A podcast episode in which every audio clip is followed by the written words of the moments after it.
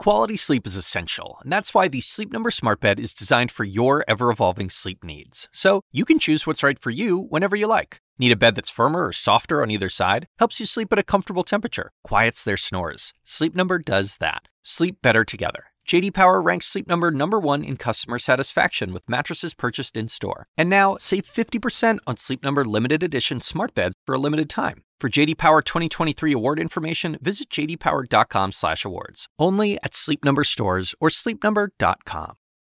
This episode is brought to you by Shopify. Whether you're selling a little or a lot, Shopify helps you do your thing, however you cha-ching. From the launch your online shop stage all the way to the we just hit a million orders stage. No matter what stage you're in, Shopify's there to help you grow. Sign up for a $1 per month trial period at shopify.com slash special offer, all lowercase. That's shopify.com slash special offer. All right, as the White House continues to field questions, uh, we saw the subject change. We will come back if we need to.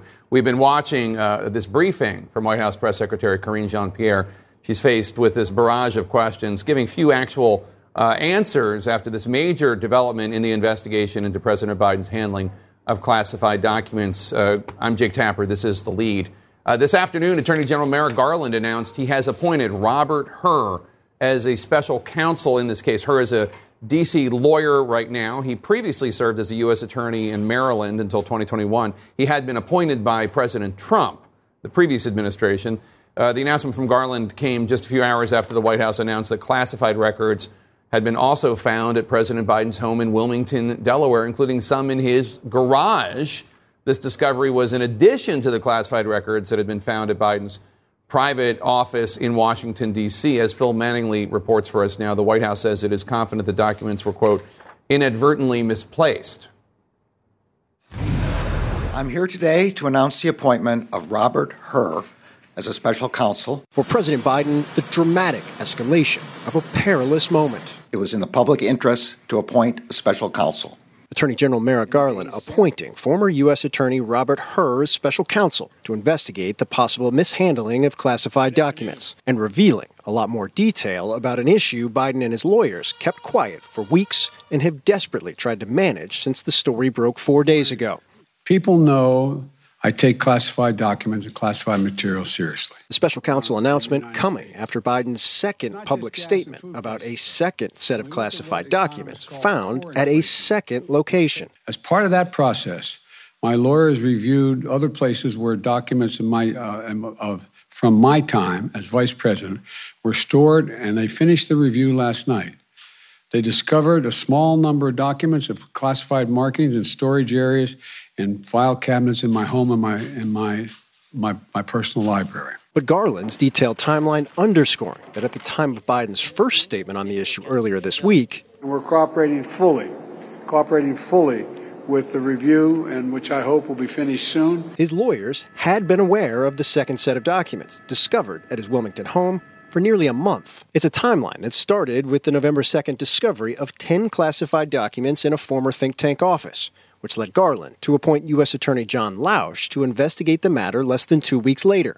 On December 20th, more documents discovered. President Biden's personal counsel informed Mr. Lausch that additional documents bearing classification markings were identified in the garage of the president's private residence in Wilmington, Delaware. All key factors for what Lausch would recommend to Garland last week. On January 5th, 2023, Mr. Lausch briefed me on the results of his initial investigation and advised me that further investigation by a special counsel was warranted. A recommendation that came four days before the initial discovery of classified documents leaked, and before days of White House statements that intentionally avoided key details or obfuscated key matters altogether, in part out of an effort to avoid this very moment, sources said, and to follow strict limits set by his lawyers. I'm going to get a chance to speak on all this, God willing, soon. As a due diligence search for any more documents was still ongoing. This morning, President Biden's personal counsel called Mr. Lausch and stated that an additional document bearing classification markings was identified at the president's personal residence in Wilmington, Delaware. And Jake, while there was not a lot of information from White House Press Secretary Karine Jean-Pierre's press briefing that has been going on for the last hour so, she did confirm that the at least internal review by President Biden's legal team is complete. There are no more areas that they are going to search. As for the president's position on the special counsel, the White House counsel's office putting out a statement saying, quote, "We are confident that a thorough review will show that these documents were inadvertently misplaced and the president and his lawyers acted promptly upon discovery of this mistake." They pledged full cooperation, Jake. All right, Phil Mattingly at the White House for us. Thanks so much. Joining us now, Republican Congressman Mike Turner of Ohio, the brand new chairman of the House Select Committee on Intelligence. Mr. Chairman, thanks so much for being here. Uh, do you think Attorney General Garland made the right decision appointing this special counsel, not just a special counsel, but one uh, who had previously been a U.S. attorney under Donald Trump? Well, he really had no choice. I mean, because he had so unevenly handled this. I mean, it really is outrageous when you look at what happened with, you know, former President Clinton and Hillary Clinton and thousands of emails uh, and the classified documents on a server in their home.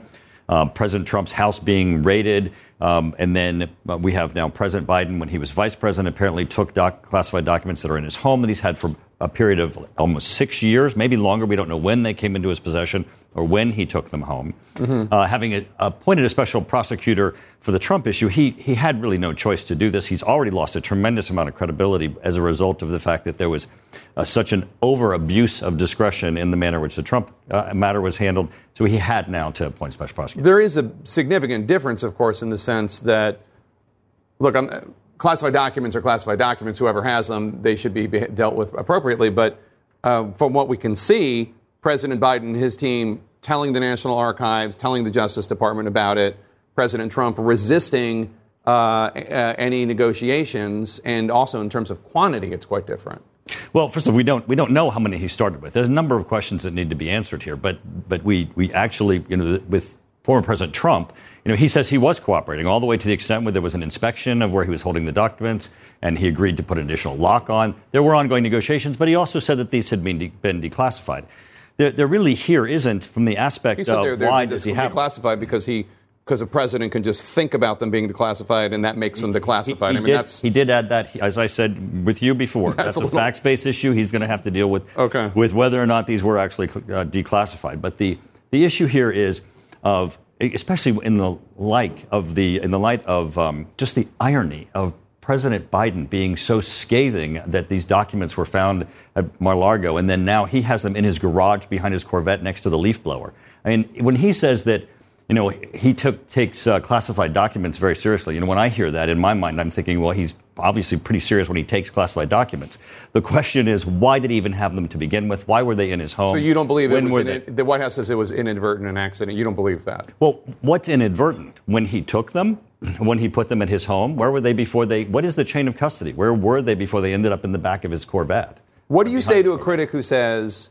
that you sound much more animated about this than you do about the hundreds of boxes of classified documents at Mar-a-Lago. Well, I was very animated then, and I'm, I'm animated now. But the issue here is not just the classified documents themselves.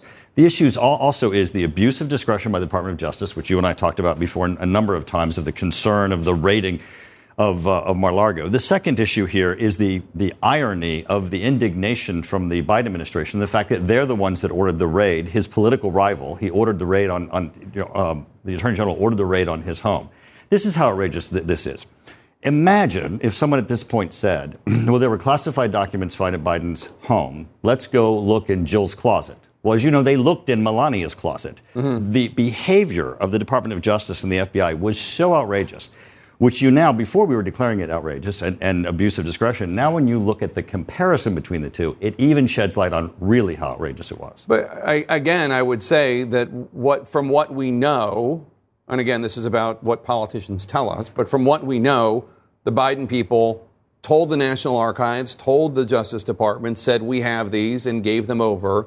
And from what we know about the Trump case, the Justice Department was told about it, and the Trump people resisted it and did not turn over these documents to the point that the FBI felt that they had to go there uh, and get the documents back. And the only reason we know about that is because Trump announced it. Okay, well, there's a couple things here that, that you're missing. You know, one, there were a number of documents that were surrendered in those negotiations, and but secondly, not all of them. That was. and point. secondly, the documents that had not yet been surrendered, they're in the Biden team. Uh, team, excuse me, the Trump's team view, they were in ongoing negotiations where they even secured the facility further. Now, on the uh, Biden team, you know, the only reason you and I know about it is because somebody leaked it. They didn't go and say, oh, oh, this is inadvertent. We've now discovered this. It was leaked, and then now they're telling there's more and there's additional ones. And then just the callousness of this being in boxes in the back of the garage shows you um, the, the, the, disparate treatment between the two, the, um, the irony between the Biden administration's treatment of Trump and the fact that this is now an issue for President Biden,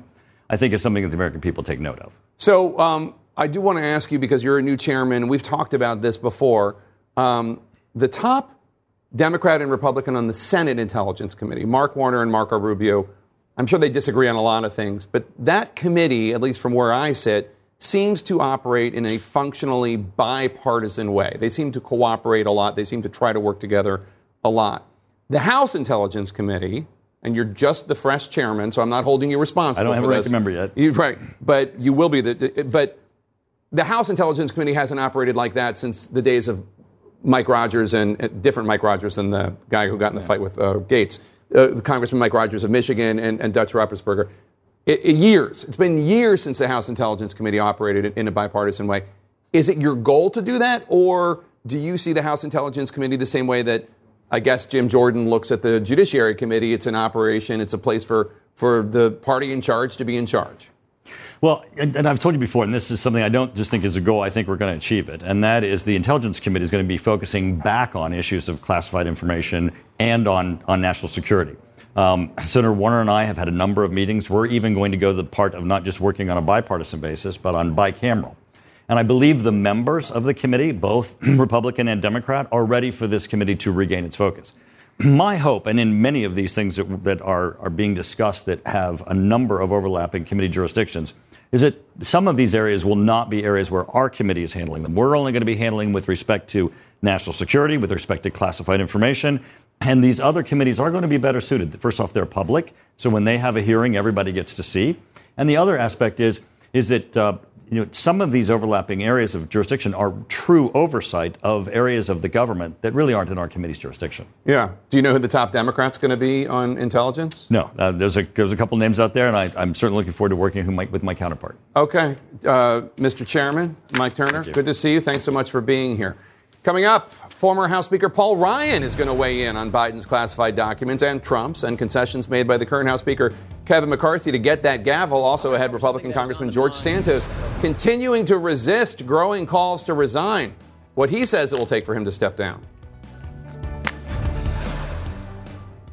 And we're back with our politics lead, the new special counsel investigating President Biden's handling of classified documents. Let's discuss with our all star team here CNN's Evan Perez and Jamie Gangel and Carrie Cordero, former national security attorney at the Justice Department. Evan, first of all, before we get to what happened today, I want you to give me a little reality check on what you heard from the chairman of the House Intelligence Committee, Mike Turner, who made it sound as though Trump was cooperating, Trump wasn't doing anything wrong when it came to all the classified documents in his possession. He was bending over backwards to, to work with the Justice Department and what Biden did was very egregious. It's just not true. I mean, uh, the former president has fought every step of the way. He uh, filed a, a, lawsuit in court in Florida, uh, which forced the Justice Department to to show a lot more of its investigation. Right? Uh, they showed the search warrant, they showed pictures, and so on. All of those things came about because the former president went public and and and was fighting along the way. He is to this very day in court trying to fight aspects of this. For, for instance, the Justice Department is simply trying to get the Trump team to say there are no more documents, right? Um, and this is a fight that is actually still happening in court in behind the scenes at the federal court here in Washington. So the idea that the former president has been cooperative is just far from the truth. So let's talk about the current president. Uh, this process, how is it going to play out? Well, you know, the, the problem, as I think we all know with special counsels, is that they uh, are easy to appoint, perhaps, um, as we have seen, and they're hard to get rid of. And that's one of the reasons why Attorney General Merrick Garland, you know, was hesitant to do the first one on Donald Trump and felt he was forced to because of the, the situation of Donald Trump running for president and uh, against his boss. And then he was forced to, to do this one. Once he received the, the recommendation from John Lausch, the, the U.S. Attorney in Chicago, with the facts of, of what he had found, the Attorney General felt he had to take this step. Uh, it didn't, of course, help that the, the, the, the Biden White House has had trouble uh, putting out a straightforward timeline of what was found and when, right? Mm-hmm. Uh, but certainly, I think the Attorney General made a quick decision, uh, Jake, uh, uh, about what to do. The problem is, uh, as you know, I mean, John Durham is still around, right? As a special counsel appointed right. three years ago. So that's the reason why it's difficult to put a timeline on these things. Yeah, people might not remember Ken Starr, but I think the original charge was not to be looking into uh, whatever President Clinton and Monica Lewinsky were doing. I think it was about Whitewater, the land right. deal, right? But in any case, uh, back to this. Um, do you think President Biden is going to talk to the special counsel? Is he going to be interviewed? Well, uh, that's a question for the investigation in terms of whether they think that there is a reason to talk to him. My uh, guess would be that what they're going to do is first they're going to talk to everybody else. So I would think that the investigators would leave a current president to the very final person that they would investigate if they think they need a reason to uh, interview him. I mean, interview.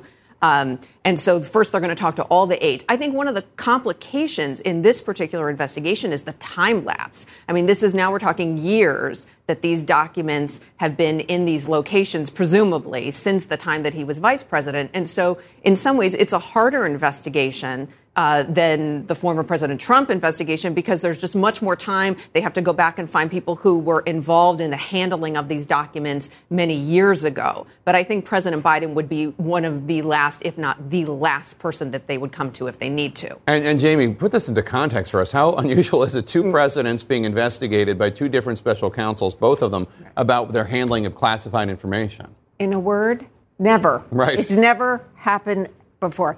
Let me just big picture. When when you talk to former presidents, vice presidents, people at the archives, it is true. Unclassified papers, things happen. Folders go astray. Mistakes are made. Honest mistakes are made. But looking back, we've reached out, you know, Bush 41, Bush 43, Clinton, Obama, uh, Quayle, Cheney. We, we've never seen anything like this before. Can I just go back to the word cooperation here? You know, when you were talking to Chairman Rogers, the reality is that this is one area where these two things are completely different. We don't know yet what's in this second batch of documents that right. were found, how sensitive it is, what the national security implications were.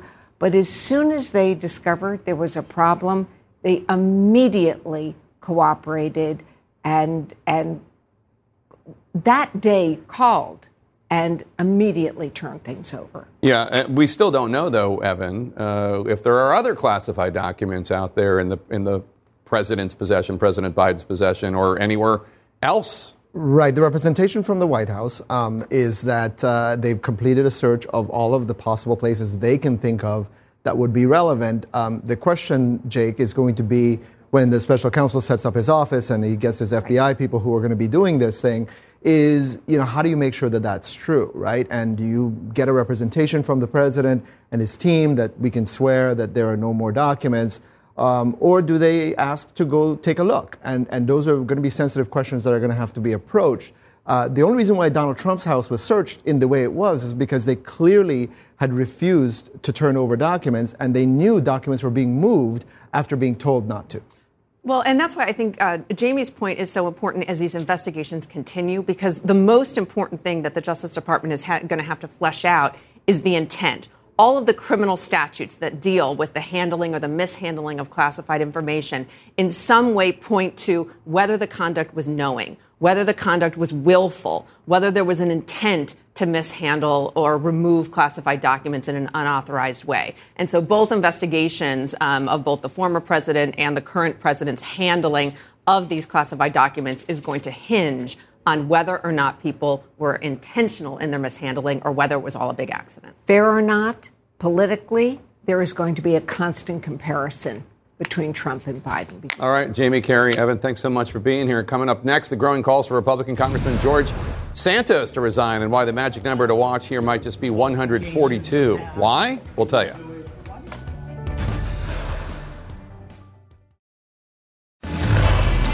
Today, embattled Republican Congressman George Santos is remaining defiant, dismissing the growing calls to resign from his fellow Republicans and refusing to answer where more than $700,000 he donated to his own campaign originally came from. But as CNN's Manu Raju reports Santos says there is one way that he'll be willing to consider leaving office. Freshman Congressman George Santos defiant. I will be continuing to hold my office elected by the people. Facing growing GOP calls for his resignation over his web of lies, but saying he is not going anywhere after winning 142,000 votes last fall. 142 people asked for me to resign, I'll resign. Refusing to answer CNN's questions about why he fabricated major portions of his life story. Mr. Santos, why did you lie to your voters about your qualifications, your past, being Jewish? Why did you lie to them? Don't the voters deserve an explanation about your widespread lies about your past? How can you be trusted with sensitive security information, Mr. Santos? Telling a fellow Republican that he has been honest. Look, I've, I've worked my entire life. I've lived an honest life. I've never been uh, accused, sued of, of any bad doing. Yet Santos has admitted to lying, including by saying he's Jewish and that his family survived the Holocaust, that he owned 13 properties, that he worked for Citigroup and Goldman Sachs, even saying he graduated from the top of his class at Baruch College and was a star volleyball player none of which is true. He's lost the confidence of, of people in his own community. So I, you know, I think he needs to seriously consider whether or not he can actually do his job effectively. And right now, it's pretty clear he can't. So, are you saying that he should resign? There's no way I, I believe he can fully fulfill his responsibilities. The fact that uh, he claimed that he was Jewish, uh, that he had family who uh, escaped the Holocaust, that's just not something that I can tolerate. Yet he has critical support from Speaker Kevin McCarthy, who will not call on him to resign. The voters of his district have elected him. He is seated.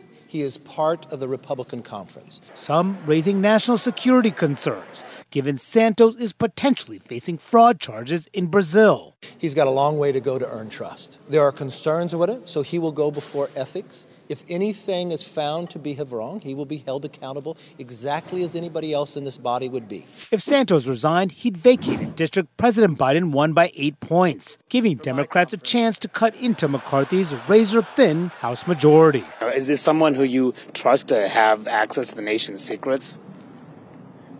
Well, we'll, I, th- I think we'll still keep looking at this and get the facts.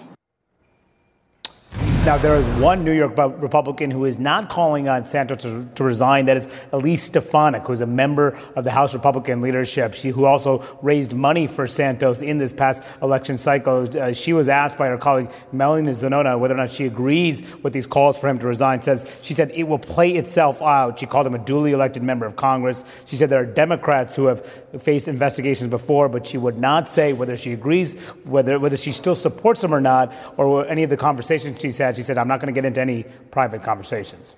Jake. All right, Manu Raju on Capitol Hill for us. Thanks so much. Coming up next, what former Speaker Paul Ryan is going to say and what he thinks about calls for Congressman Santos to resign. Plus, Paul Ryan, does he think that Speaker McCarthy gave away too much power? Stay with us. It is House Speaker Kevin McCarthy's first full week on the job, and in a news conference today, Speaker McCarthy pledged that Republicans will not let Democrats, quote, spend money wastefully. That after McCarthy promised to tie raising the debt ceiling to specific spending cuts, setting up what will likely become a fiscal showdown between the two parties and between the House and Senate later this year. Let's get some reaction on this and all the busy news in Washington from somebody who knows a little bit about the job. And that's where and joining us now is the former Speaker of the U.S. House of Representatives, Paul Ryan. Good to see you, sir. Thanks for being you. here. Appreciate nice it. Here. I want to get to Kevin McCarthy in a moment, but first, with all this news about classified documents, whether President Biden or President Trump, I want to just ask you, as somebody who, when you were Speaker of the House, had access yeah, yeah. to classified documents, if you could like give us some sort of insight into how easy or not or difficult it might be to actually accidentally or no i never took them home. I left them in my safe in the office. Is that right? Uh, and they went from my safe in the office down to the SCIF and then back to the safe in the office. So i never i never took them on my body. They were in locked briefcases so i never even took them out of the office. But i guess it would be different if you're president maybe. I'm trying to figure it out whether you're trump or it's biden. the, it's, it's the system you put in place in your office i guess. And you had a rigid system. I had a rigid system which they went from the intelligence community to a safe in my office that one cleared staffer of mine had access to. We would take them from the safe down to the SCIF, which is, you know, underground in the Capitol. I would read them there, discuss them there, have my briefings there. We'd go back to the office and they'd go in that safe, in either in the SCIF safe or in the safe in my office, and they would no, go nowhere else. Sounds like a pretty good process. So that's the way we did things, yeah. okay. Let's talk about uh, the House race uh, because this hasn't happened. We saw something last week that hasn't happened in 100 years and, and longer if you want to go to, to the number of ballots. Uh, a, a serious battle on the floor of the House to be Speaker of the House, and some very serious personal criticisms of the man who ultimately uh, won election, uh, Kevin McCarthy, uh, including about whether or not he's trustworthy and the like. As a friend of his, as somebody who was Speaker when he was House uh, Majority Leader, um, what was going through your mind when you watched it all play out? I thought he was going to gut it out. I didn't think it'd take 15 votes. So I suppose between like vote four and 14, I wasn't so sure, but I still thought he, there was no alternative. So because there was really no alternative, that, that's kind of, the dynamic was different when I was there because I was seen as the alternative. And I was not looking for the job. I sort of got drafted into it. Um, but that, there was no dynamic like that at, at play here. And Kevin had done so much more. First of all, remember, I came midterm. So Boehner, it was a motion to vacate, was being placed upon Boehner. So I came midterm. Kevin had just worked his tail off to campaign and fundraise to build this majority over two cycles, and he did that. So it's a different dynamic than what occurred in 2015 with me, which was Kevin was the leader of the conference as a minority leader for two cycles, built that majority, and then there really wasn't another alternative for people to go to. So I really thought that he would get through it, um, even with this tough, tough margin. I just didn't think it'd take 15 votes and all those concessions that it took, but it did. Um, there's this moment, well, let's just show it right now, where obviously we're Armed Services Committee uh, Chairman Yeah, I- Mike I- Rogers. You don't even have to show me the picture. I've seen. I, I, there he is lunging at uh, Congressman Matt Gaetz uh, after Gaetz um, did not vote aye, uh, thus uh, stopping McCarthy from winning on the 14th ballot. Does this bode ill for your party's ability to unite and actually govern? Look, no, I mean, Mike, these guys are good. That's Richard Hudson behind him, very good friends of mine. Um, Richard's a good friend of Mike's. Mike just got hot under the collar. He just got, you know, for, they were pretty exasperated by that time. And my understanding is Matt Gaetz was going to vote for him on the 14th vote and then changed his mind in the vote without telling anybody. That makes people pretty upset. So, look, hot heads happen, things like that occur. By the way, that's what the floor is like when you ever have any contentious vote. I just know C-SPAN usually doesn't cover that because of the cameras, but that, it's always like that on the So floor. should we have this? when you have difficult votes? Gaetz wants the cameras, and I have to say I support No, him. I, I'm not. A, I'm not a You're fan not a of the of performance art that has overtaken our politics and the entertainment wings of both of our parties. Yeah. This would just feed into that. So no, I'm actually not a fan of that.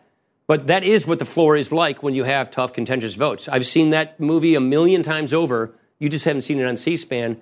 And no, I don't want to see the cameras do that because people are going to play to the cameras on the floor of Congress like they play to the cameras everywhere else they do in politics these days. Well, the counter argument would be you also see the humanity yeah, of I get Democrats that, and but Republicans I- sitting I just together. think we have a little too much entertainment in politics these days, so I'd frankly like to see that toned down. I don't want to add more gas to that fire. Such a buzzkill. Um, McCarthy made so many concessions to this wing, the Chip Roy, Matt Gaetz, whoever, whatever, however you want to call it, these insurgents, these rebels, um, to, and, he made these concessions to get their votes.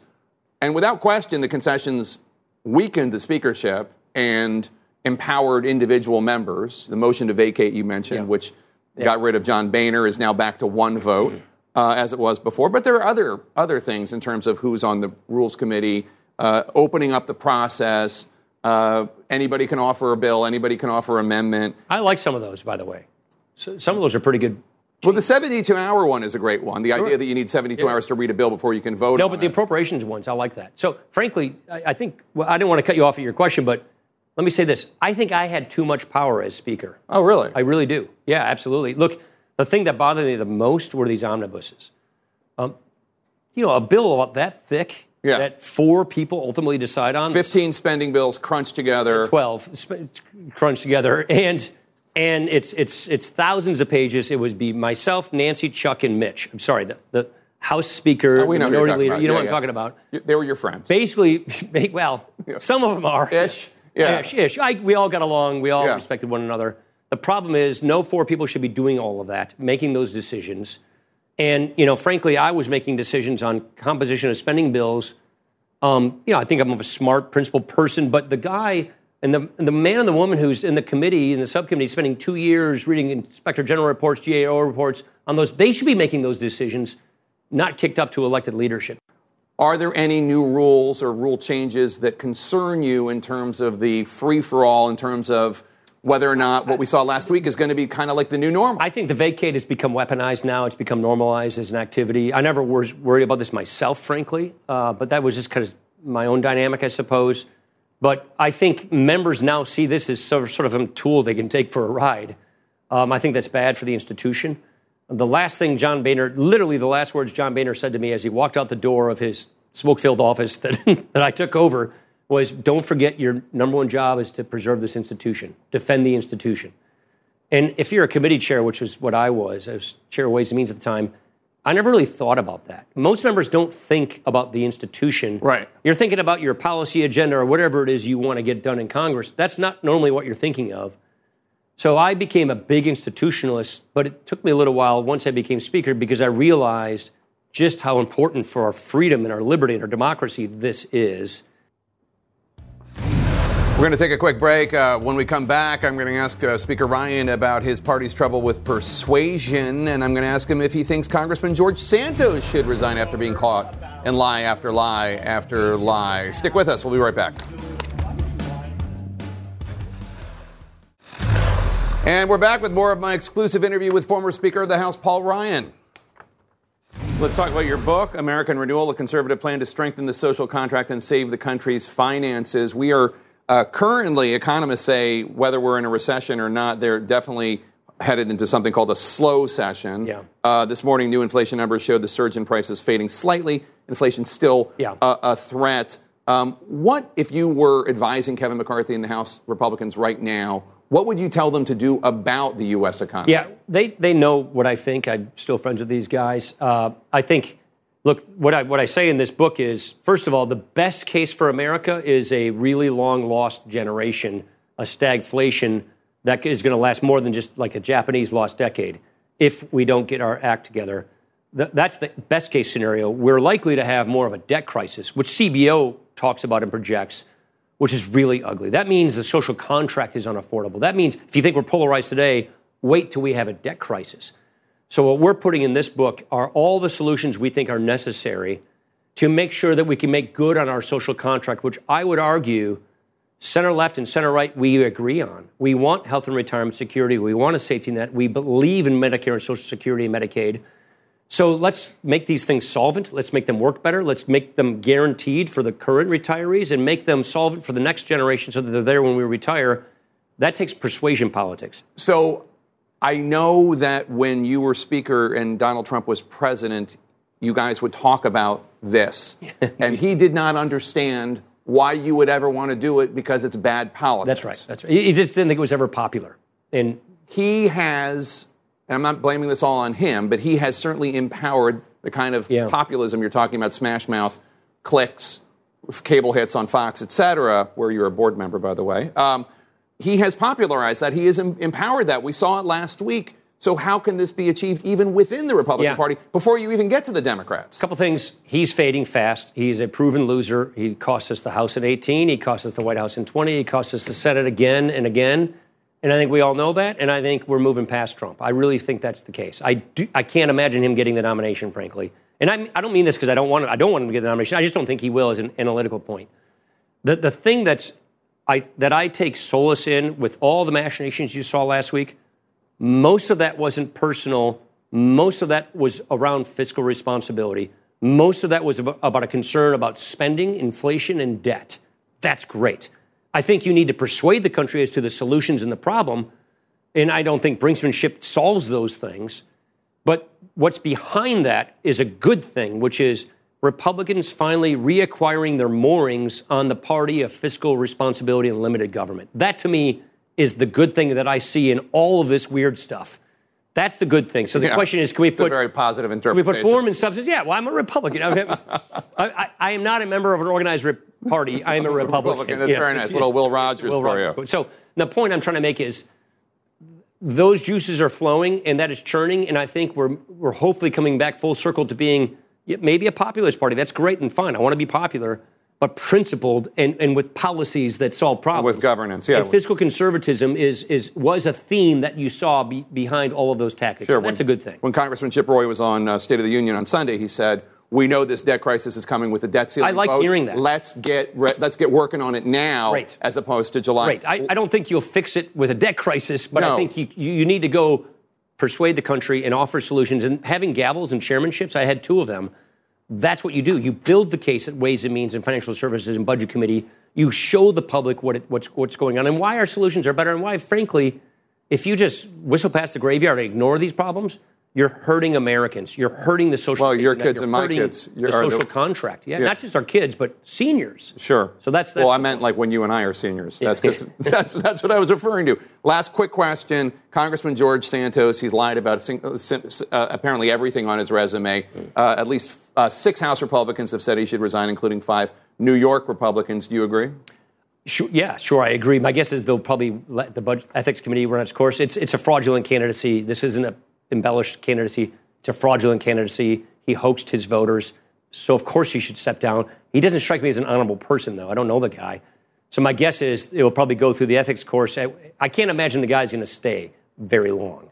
All right, former House Speaker Paul Ryan. Good to see you, sir. Thanks for being bet. here. Good to see you, Jake.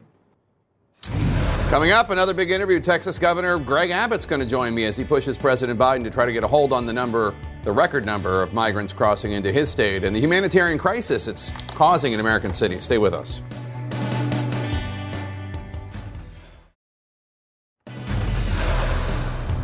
Welcome to the lead up Dick Tapper this hour. The suspect in the murders of the four University of Idaho students returns to court. We'll tell you what happened and why we won't see him back in court for another six months. Plus, thousands of migrants still crossing into the United States every day with no clear solution to this crisis on the table, and there's plenty of finger pointing from both sides.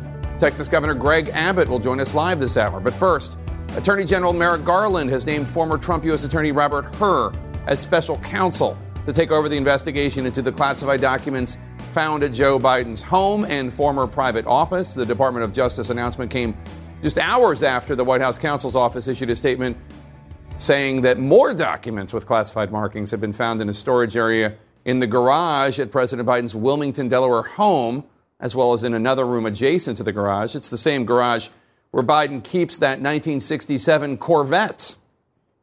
And by the way, my Corvette's in a locked garage. Okay, so it's not like you're sitting out in the street. So the material was in a locked garage. Yes, as well as my Corvette. Um, but uh, as I said earlier this week, people know I take classified documents and classified material seriously. I also said we're cooperating fully and completely with the Justice Department's review. Let's start with CNN's chief White House correspondent Phil Mattingly. Phil, the White House is now facing some tough questions about when they publicly acknowledge the second set of documents. Yeah, that's right, Jake. Look, the White House has been very clear that they have been cooperating throughout the course of this investigation as it's been ongoing since those documents were first discovered on November 2nd. They say they have been transparent with the Justice Department and the National Archives as well. They also say they've been transparent publicly. That is a little bit less true when you look at how things have progressed. And frankly, when you get a detailed picture from Attorney General Merrick Garland today about that timeline when he announced uh, the appointment of the special prosecutor. Garland saying that yes, those first documents were found on November 2nd. Uh, the Justice Department was first aware of it starting on November 4th, but that second set of documents was found on December 20th. The White House did not acknowledge that second set of documents until this morning. The president speaking about them as well this morning. Keep in mind, the president talked about the first set of documents earlier this week when news first broke on those documents. Same with the White House counsel's office. When those statements were given, the print statement from the White House counsel's office, the president's remarks in Mexico City, neither of them mentioned the possibility of a second set of documents being out there, even though White House officials had been aware those documents existed in a second location and had been turned over to the authorities almost a month prior. So there are very real questions about the public messaging from the White House at this point, but also very real questions about what happens next. To some degree, the scale of the cooperation, the willingness from the uh, president's personal attorneys and president's team to immediately hand over documents. Uh, We are told that some individuals uh, tied to the vice president's office when these documents originated have been interviewed by the attorney, uh, the special, sorry, the U.S. attorney that had been in the process of conducting the review up to this point. They have been cooperating throughout What they have not been able to do is explain publicly what is actually happening, and this certainly has gotten more serious based on the Attorney General's actions today, Jake. Philip, what is the White House counsel saying about the appointment today of this uh, special counsel, uh, Robert Hur? You know, the White House counsel's office has made clear they've been cooperating throughout. They plan to continue to do so and saying, quote, we are confident that a thorough review will show that these documents were inadvertently misplaced and the president and his lawyers acted promptly upon the discovery of this mistake, saying that these documents from the vice president's time in office were inadvertently put there, saying this was a mistake, going a little bit further than they have up to this point, maintaining they will continue to cooperate. But Jake, as you know, a special counsel is a very different ball game than a U.S. attorney review, how they operate going forward obviously we'll have to wait and see. All right, Phil, stand by. Let's discuss with our panel right now. And Evan, you have some new uh, reporting about Attorney General Garland's decision to appoint the special counsel. Well, Jake, he made the decision uh, very soon after he received the, the recommendation from John Lausch, the, the U.S. Attorney in Chicago, who had been doing the initial, the preliminary uh, review of this. And and look, I, you know, for, for the attorney general, it, it felt like it was a, a slam dunk case they had to do this, given the, the, the facts of the matter, especially given the fact that he had already had a special counsel looking into Donald Trump's mishandling of, of, of classified information.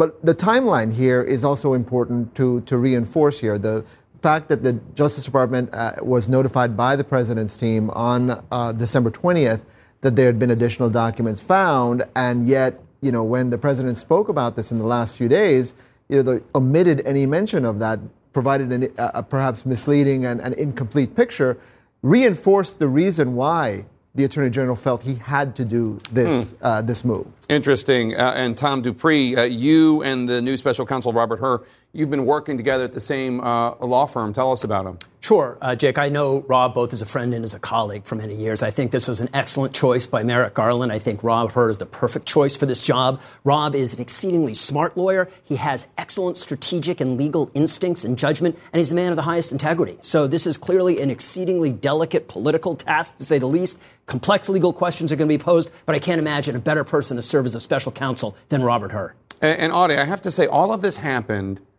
after Hillary Clinton got in hot water for her handling of classified information. So I'm surprised at the situation that Joe Biden finds himself in, the fact that there wasn't the kind of rigid process that we heard Speaker Ryan talk about how when it came to how he handled classified documents. Um, I, I, think that you can go in the history and find a lot of incidents administratively where people brought documents home, and that's why the National Archives has this system of pursuing and requesting them. And it's important to realize that this was an issue that was sort of um, a self owned for Trump, so to speak, where Democrats could say, look, you didn't have to take these home, but you also didn't have to fight the archives to send them back. You didn't have to fight subpoenas. Your lawyers didn't have to lie about whether or not there were more. So some of it was the idea that it represented recklessness and recalcitrance. Now, this makes it more complicated if you wanted to use that as a symbol to all of a sudden have your own problem. And I think that's why the White House is struggling. And, and Phil, I have to say, um, the, the, the basic rule of, of crisis management in Washington is get it all out, get it all out on your own terms, get it all out uh, immediately. Uh, and that's not what the White House is doing. Right, and I think that's been kind of the perplexing element of the last several hours is the fact that not only was the special counsel at the White House willing to put out a very detailed statement regarding those first that first discovery of 10 classified documents, then the president weighed in on them and there was no illusion whatsoever. Now keep in mind, throughout that period of time, we were asking, does this mean there are no others? Is the search over? We knew that there was a search by the president's legal team underway. Had that uh, been completed at this point in time, it never got any firm answers. Now we know why, and I think the problem right now is as Evan notes, this is a very different element that this process has moved into right now. And I think where there was goodwill about willingness to talk about things, willingness to be transparent, that is certainly dissipated based on what we've seen over the course of the last four days. Yeah, and, and as you alluded to, Evan, uh, I mean, appointing a special counsel is kind of like the guy that ran Jurassic Park thinking that he's safe because he only cloned female dinosaurs. Right. Remember, Jeff Goldblum says life finds a way. Special counsels find a way. They end up doing whatever they want to do. Right. It's very hard to unwind a special counsel, and that's one reason why you know Merrick Garland uh, certainly uh, ha- has a reluctance about using them. He was forced into doing the first one because Donald Trump declared for presidency against his boss. And of course, once you have that one, you needed to do this one. And so uh, I think, you know, let's remember there is still a third special counsel that is still in existence three years later, that is John Durham. So that's the issue with this. The timeline is one where we're all looking at the clock. Uh, there's an election that is coming up in a couple of years. And certainly, I think the Justice Department hopes that this can be wrapped up to try to get out of the way of, of the, that election. But things get complicated when you least expect them to. And Tom, we're hearing a lot from Republicans on Capitol Hill about what they see as a double standard when it comes to Biden versus Trump and, and classified documents. Do you think that's fair? You know, I think there is some truth to that. In other words, the conduct, the underlying conduct in kind is the same, although the scale differs, and there are certainly facts that make the two situations different. I suspect a lot of those distinctions may be lost on a lot of the American public who just see this as a case of hiding classified documents. But if I were in the Biden camp, I would hit two points. Number one, I would say the scope of the documents that Biden concealed were much smaller than the scope of documents Trump concealed. And number two, the point about cooperation is that the Biden team has said we're cooperating from day one, and they're going to use that point to try to contrast it to what President Trump did. And also to add to that, you know, I, I was looking at, at Twitter, and uh, Stephen Miller, the, the senior advisor to Trump at one point, said that if Garland wants to demonstrate balance, that means appointing hardcore Republican uh, special counsel with a mandate to limitly investigate every aspect of Biden's life. I don't know what hardcore means. I don't know who would decide what that is. And it really signals that the whole point of the special counsel concept is to have someone who is perceived to be independent. But in this environment, there is no such thing. There is always going to be someone who says, this person is insufficient for whatever reason to kind of undermine the process. And I don't think that's helpful for the public. But as you know, you and you work with Robert Hur. Robert Hur was a Trump-appointed U.S. attorney, which I'm sure was part of the reason why Merrick Garland appointed him, so it wouldn't be like you know, uh, Lanny Davis. Uh, look, look, Robert Hur is no political hack. I mean, this guy is but uber credential. That's I don't know. He's just smart. He's got integrity, means. and that's what yeah. I care about. I mean, look, it, it's hard to criticize the guy. You look at his credentials, his background, what he's done in the past. He's a straight shooter, and I'm totally confident he's going to do exactly as he said, which is follow this investigation fairly and fully. Well, except unless if President Biden doesn't end up in the stockade by the end of it, Stephen Miller will say he's not hardcore enough. Uh, Phil, President Biden has been uh, leaning toward running for a second term, according to White House sources. Are there any indications that this is giving his uh, political team or the president second thoughts at all? You know, it's early. Uh, there's no question about that. The president didn't even find out about this uh, until after he was done speaking at former uh, Defense Secretary Ash Carter's funeral service earlier today. They weren't given a heads up. And so, obviously, have to see how this plays out. One thing I would note if you want a split screen of what the White House thought this week was going to be versus what it is now, the president's comments this morning, his actual prepared remarks were about inflation that had decelerated for a sixth consecutive month. The grip of the primary issue they'd been dealing with throughout the course of the last year is finally starting to ease. They really felt like they were hitting a period period of time, both on the economy and more broadly on their legislative agenda as it's implemented, where they were going to be in a very great place if he decided to give them the green light, which is what his advisors have expected. Obviously, this throws a wrinkle in things. We'll see to what degree that uh, wrinkle shows up in the coming weeks. All right. Thanks, one and all, for being here. And a quick reminder look for Audie Cornish's uh, podcast, The Assignment, wherever you download your podcasts. It's fantastic. The latest edition focuses on people suffering from long COVID, a very important issue. Coming up, he handed President Biden a letter during Biden's border visit on Sunday. Texas Governor Greg Abbott will join us live next. Then, as more of his peers call for his resignation, Republican Congressman George Santos says there is only one thing that would make him resign. Stay with us. Topping our national lead, a new temporary processing center for migrants in El Paso has been opened. U.S. officials say the tent like facility can hold up to 1,000 more migrants as people line up in freezing temperatures to turn themselves into U.S. immigration authorities. Let's bring in CNN's Priscilla Alvarez. And, and Priscilla, uh, the administration, the Biden administration, has rolled out a patchwork of border policies, but this is really all just a band aid on this larger crisis. Is there any discussion among lawmakers in the White House that suggests any real meaningful potential uh, immigration legislation that might get passed? Well, discussions are certainly underway. Just this week, we saw a bipartisan group of senators visit the U.S. Mexico border, and that included Senators Tillis and Sinema, two senators who have previously worked on a framework for reform just last month. But the reality of the situation, Jake, is that it is going to be incredibly difficult to pass any reform, especially with the Republicans holding the majority in the House. It is unlikely that uh, far right uh, members will reach any consensus, consensus with Democrats. But the White House is still calling for that reform. And the reason it's so urgent, Jake, is because the U.S. immigration system is buckling. It is just not equipped nor prepared for the number of people who are arriving on a daily and at this point yearly basis. The demographics, for example, have changed dramatically amid mass movement in the Western Hemisphere, and it's just not equipped to meet those needs. Now, President Biden, as you mentioned, has been rolling out policies, some of which controversial, and some of which have been from almost very similar to the Trump era. For example, he is expanding the use of that Trump era COVID restriction known as Title 42 to include other nationalities.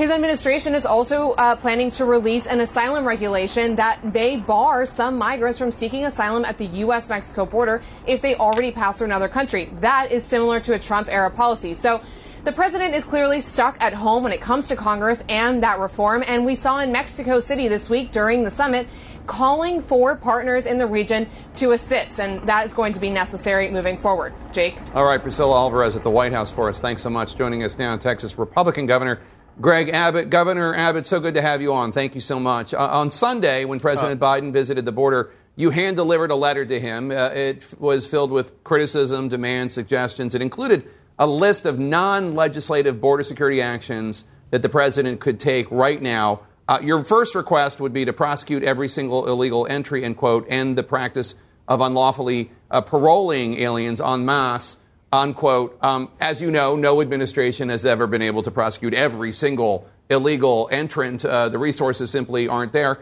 How do you propose that that suggestion would work in practice? Yeah, j- just to make clear for the audience, uh, when you said non-legislative proposals, uh, the the uh, points that I made to the president uh, is that everything I asked the president to do is already part of law that exists in right. the United States. Laws passed by Congress that the president has a sworn duty to uphold and to execute. So it's his responsibility to muster the resources to do several things. One that they could do that would reduce on the prosecutions is uh, to engage in immediate removals. They have the authority uh, to immediately remove uh, large numbers of people. What they are doing is something they do not have the authority to do. They do not have the authority to release in mass the large number of people that they are doing. And by doing so, the Biden administration is actually violating the law that Congress already passed. So, one point I made to the president is without having to get any new law passed, he just needs to enforce the current laws on the books. Jake, second, uh, I pointed out that we, the state of Texas, already have two federal court orders against the Biden administration compelling them by law mm-hmm. uh, to enforce Title 42 as well as uh, the Remain in Mexico. Then I, I, pointed out one last thing for which uh, a, a, federal statute already exists, and all the president has to do is sign his name to it, uh, and that is to designate uh, these drug cartels uh, as terrorist organizations, uh, and that would automatically unleash additional powers that the United States has to go after these cartels. Let me ask you many of the migrants coming into the United States illegally today are different from the ones that were coming into the United States during the Trump administration. A lot of the current migrants are, are fleeing failed socialist states, such as Nicaragua or Cuba or Venezuela. Does that change the equation for you at all? Well, don't let the facts that you just stated uh, misstate the reality of what's happening on the ground.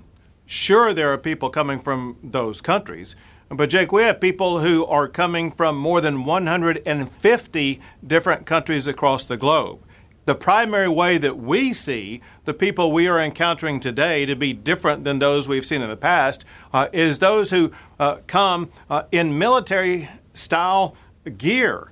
Uh, prepared to weather whatever type of challenge they're going to face as they cross the border and get to a further destination later on.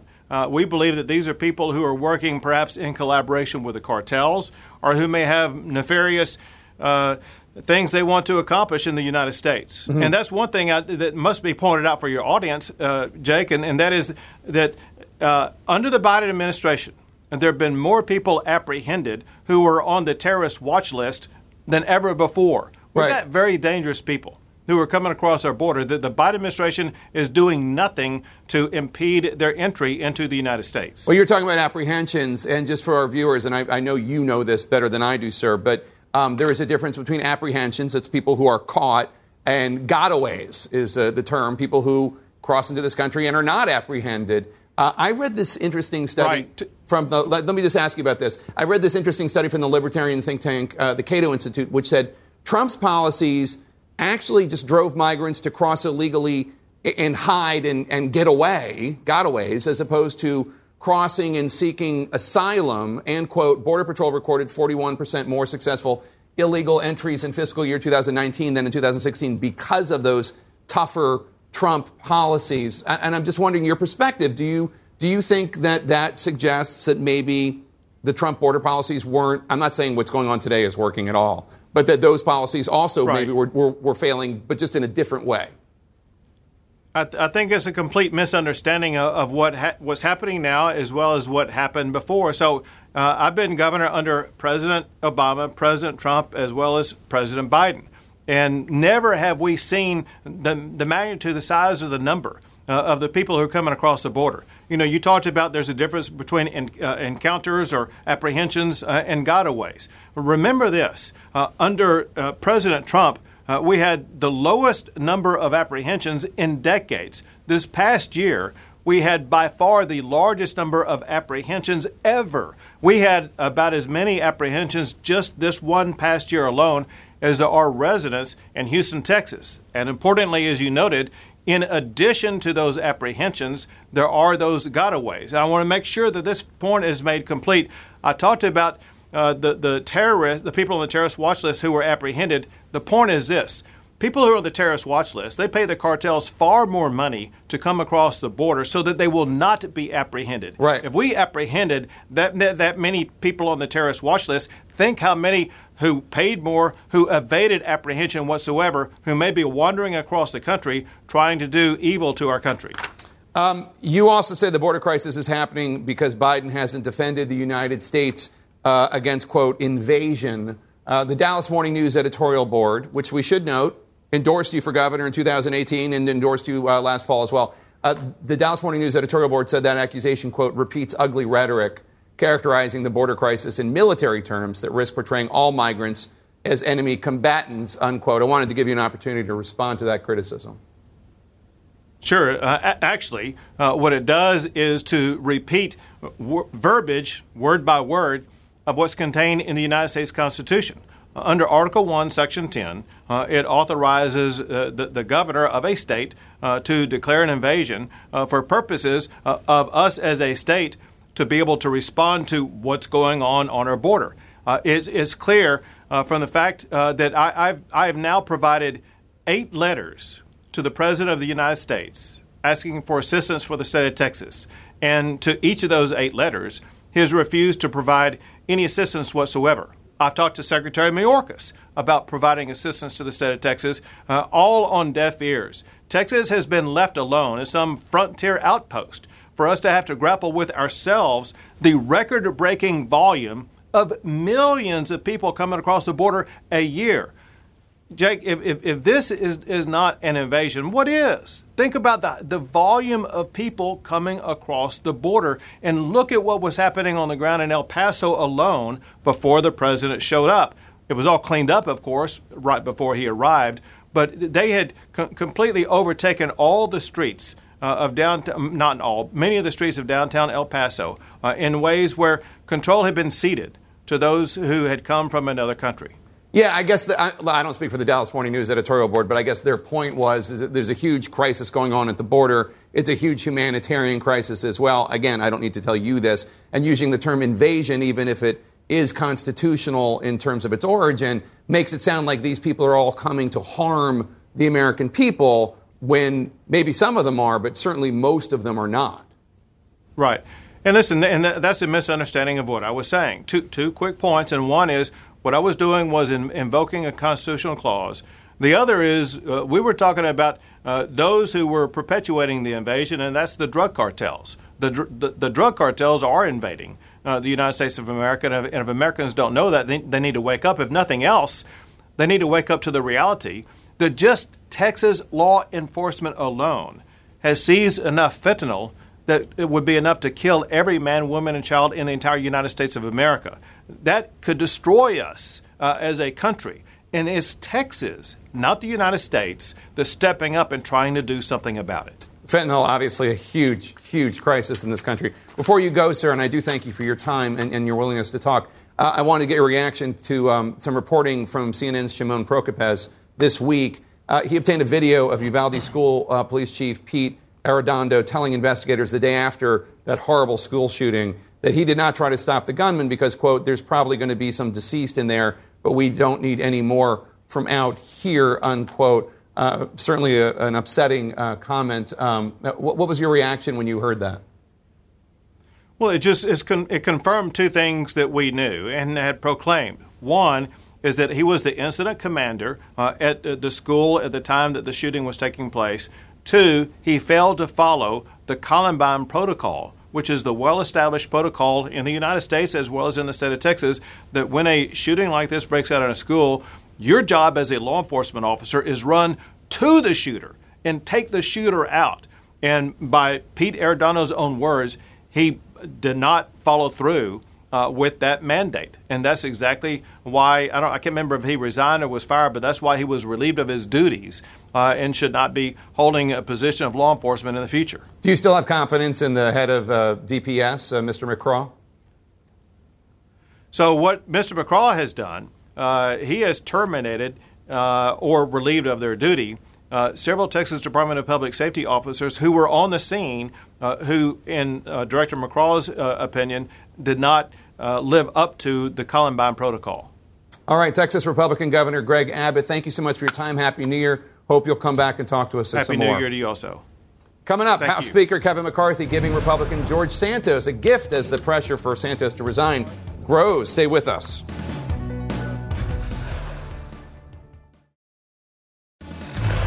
In our politics lead, that nagging, nebbishy headache for House Republican leaders isn't going away because Congressman George Santos of New York keeps insisting he isn't going away, despite growing calls for him to do so by Republican lawmakers. Over the laundry list of lies he told voters about his family, his education, his career, almost every single thing about him.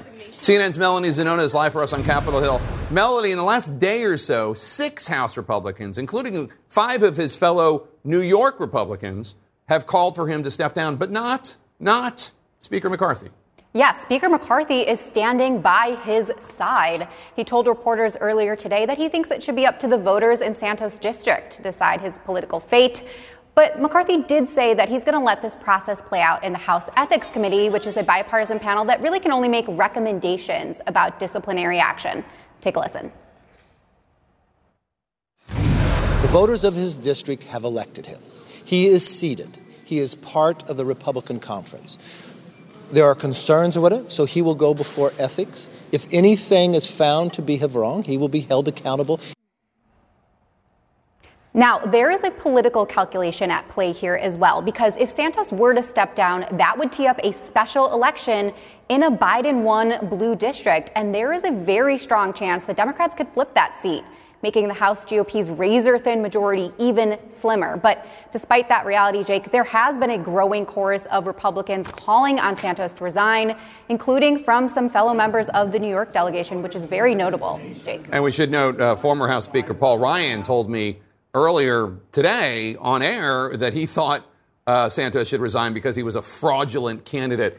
Um, Santos also refused to reveal today the source of more than $700,000 that he donated to his own campaign. What do we know about that?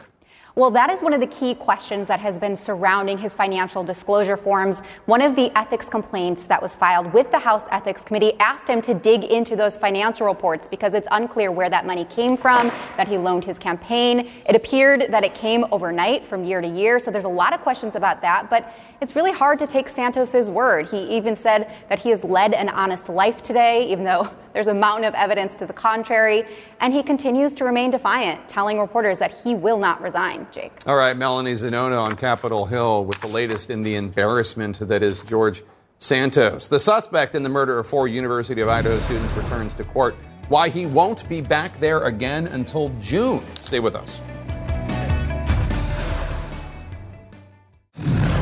In our national lead now, the suspect in the horrific murders of four University of Idaho college students was in court today. He's the only suspect in this mass murder case that still has so many unanswered questions. And as CNN's Josh Campbell reports for us now, investigators will now have more time to try to find some answers. The suspect in the murders of four University of Idaho students almost two months ago, escorted by a police caravan to his court appearance Thursday. 28 year old Brian Kohberger walked into the courtroom for a status conference with his feet shackled, his hands free, dressed in prison orange, appearing with cuts from shaving his face, according to the sheriff. Are you waiving your right to a speedy preliminary hearing and agreeing that that hearing can be held outside the 14 day period? Yes. He's willing to waive the timeliness to allow us time to obtain discovery in this case and be prepared. It was Kohberger's second appearance in as many weeks after he waived extradition and was returned to Idaho to face charges of four counts of first degree murder and one count of burglary. He has not yet entered a plea. Kohberger is a sole suspect of the brutal stabbings of Kaylee Goncalves, Madison Mogen, Xana Kernodle, and Ethan Chapin. Police still have not released any indication they have a murder weapon or a motive connecting the suspect to the victims. Kohberger's Pennsylvania attorney said the suspect told him he believes he will be exonerated. The nearly seven week manhunt ended last month in rural Pennsylvania, where authorities arrested Kohberger at his family home. The horrific case has captivated the country and rocked the small college town of Moscow, Idaho, where students returned to campus this week after the winter break. Many students say the suspect's arrest now makes the community feel safer. They got somebody who they think did it, and I, I breathe a sigh of relief. I'm pretty sure that my mom did the same thing. Others say they remain vigilant. I'm hanging out with some more people, definitely staying in groups. Now, Jake, I was in court here earlier today, seated behind the murder suspect. He made no outward sign of emotion, no eye contact with anyone in the courtroom other than the judge and his defense attorney. He will be back in this courtroom on June 26th. That will be that next critical hearing where we could learn new evidence about the prosecution's case. Until that time, the judge's has ordered that he remain in the custody of the state with no bond. Jake? Hmm. Josh Campbell in Moscow, Idaho. Thank you so much.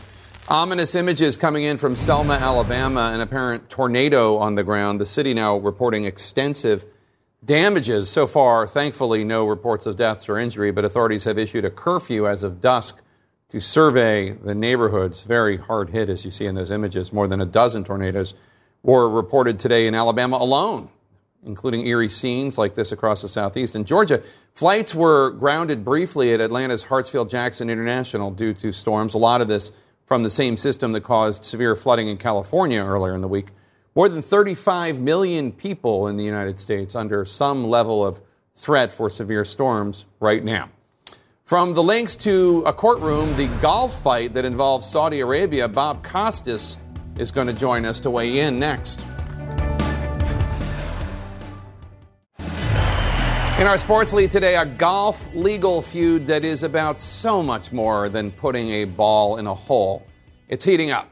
Tomorrow, a California judge will hold a hearing on whether the Saudi backed LIV golf organization needs to cooperate in the legal fight they and their players picked with the PGA Tour. Saudi Arabia has been trying to use LIV to gain greater Western and worldwide acceptance, despite Saudi Arabia's record of human rights abuses. And LIV and its Saudi backers now find themselves in a legal war that involves the Saudi government, 9 11 families, and many of the top names in golf. As you may recall, LIV Golf was founded in 2021, backed by the Saudi Sovereign Wealth Fund, which is estimated to be worth more than $600 billion. Last year, LIV, with that money, snagged several top PGA players to come on board. They included Phil Mickelson and Dustin Johnson and Bryson DeChambeau and Brooks Koepka. The Human Rights Challenge Saudis did this by offering these players quite a bit of money. A lot of money. Blood money? Sure, maybe. A lot of it.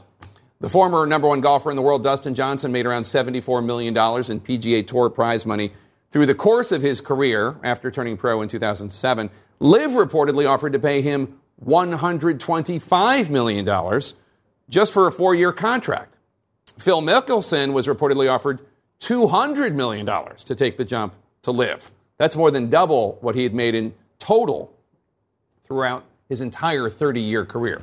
Now, of course, this new golf organization threatening the fame and popularity of the PGA Tour can't afford to offer this cash. And they have a PR incentive because, of course, Saudi Arabia has a horrifying human rights record, including severe medieval restrictions on girls and women, repression of the LGBTQ community, a country whose elites had ties to Al Qaeda, the terrorist organization responsible for 9 11, whose crown prince, Mohammed bin Salman, according to the CIA, ordered the killing of Washington Post journalist and U.S. resident Jamal Khashoggi in 2018. The Saudis do not want you to think about that when you think about Saudi Arabia. Last year, LIV Golf held at least seven events, two of them at Trump properties, one at Trump National Golf Club in Bedminster, New Jersey. The team championship was at the Trump National Doral in Florida. Donald Trump himself was seen with Georgia Congresswoman Marjorie Taylor Greene at the LIV tournament at his Bedminster hotel. Around that same time, Trump on his Truth Social website urged golfers to, quote, take the money from the Saudis and not stay loyal to the PGA. As this was happening, the PGA started suspending and putting restrictions on golfers who had signed on to LIV. And here's where the legal trouble started. Last August, 11 golfers from LIV sued the PGA, challenging those restrictions. LIV then joined onto that lawsuit, arguing antitrust violations, asserting that the PGA had essentially a monopoly on golf. Then PGA countersued, saying that LIV had, quote, tortiously interfered with its contracts with golfers. The trial to hash all this out is set for January of next year, 2024, but that gets us to where we are now.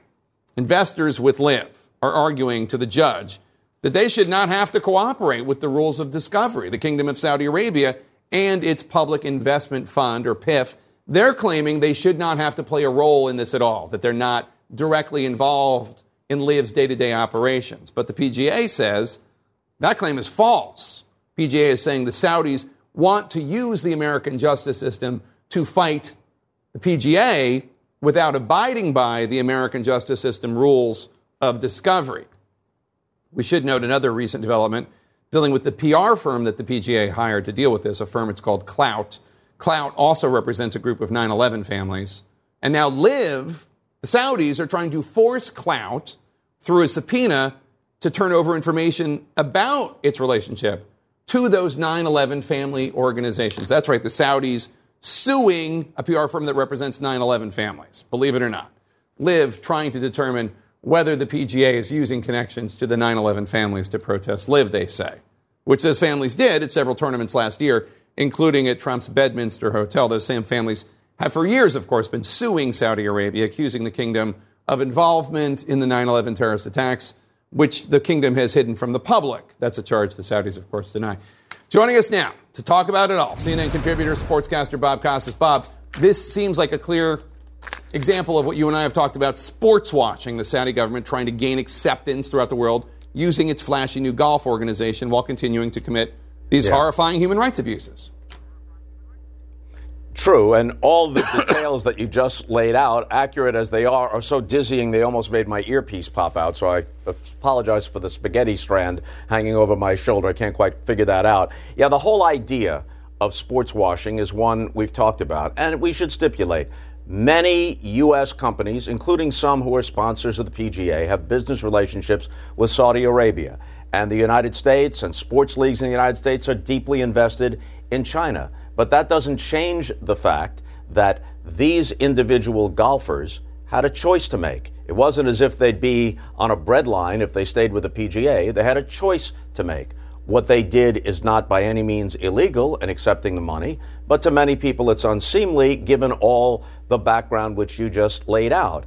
And while it's on the USOC for putting two Olympics in Beijing, another in Sochi, and it's on FIFA for putting a World Cup in Qatar, those athletes, if they're Olympians or soccer players, have no choice but to go. The golfers in this case had a choice. Former President Trump has hosted two LIV events at his own mm-hmm. properties, uh, subjecting him to a lot of criticism from 9 11 families. What do you make of it? Well, first of all, uh, we'll see what happens in the future. And if LIV Golf develops some kind of following, golf fans don't really seem to care about the outcomes of the events, but they've only had seven or eight. But in the first year, it's also a MAGA tour as well as a LIV golf tour, including the former president, with his usual sensitivity and grace, thumbing his nose at the 9 11 families. Some 700 of those who perished on 9 11 2001 were from New Jersey, some of them in the immediate Bedminster area. And we'll see what turns up in court as uh, the LIV interests are, are alleging that uh, Clout has some relationship with the 9 11 families, also representing the PGA. But the idea that the 9 11 families need a nudge from the PGA Tour to protest what happened, to protest President Trump holding uh, an event at his course, and to push for years and years for the Saudi Arabians to acknowledge some sort of responsibility uh, for 9 11, all of that predates any of this LIV PGA uh, kerfuffle. So that doesn't make a whole lot of sense. We'll see what comes out in court. But you would expect a former president, all but one, any former president, to be more sensitive uh, to the meaning, both to the country and to the individual families, of holding an event in the shadow, in effect, of the World Trade Center, and then saying, former president of the United States saying, you know, we never really got to the bottom of what happened on 9 11. We really should look into that. Yeah, he of course was president. A well-informed man. Yeah, he, he could have done Yeah. something about that. Uh, something someone else, by the way, who doesn't need the Yeah. money, Donald Trump. How do you see this legal fight being resolved? I didn't catch the last thing you said, Jed. I'm, uh, Jed- how, how do Jake, you, I'm sorry. How do you see the legal fight being resolved? I, I don't have the expertise to say. Uh, the Saudis have have a boundless amount of money, and so they will continue to attract big stars, at least for the time being, I'm sure. And you and I are going to stay on top of this and keep talking about it and keep talking about it. Bob Costas, thank you so much. As always, you can follow me on Facebook, Thank you, Instagram, Twitter at Jake Tapper. Tweet the show at the Lead CNN. If you ever miss an episode of the show, you can listen to the Lead from whence you get your podcasts. Just all two hours, just hanging there like a, a ripe bunch of cherries. Our coverage continues now with Wolf Blitzer. He's in a place I like to call the Situation Room. Right after this short break.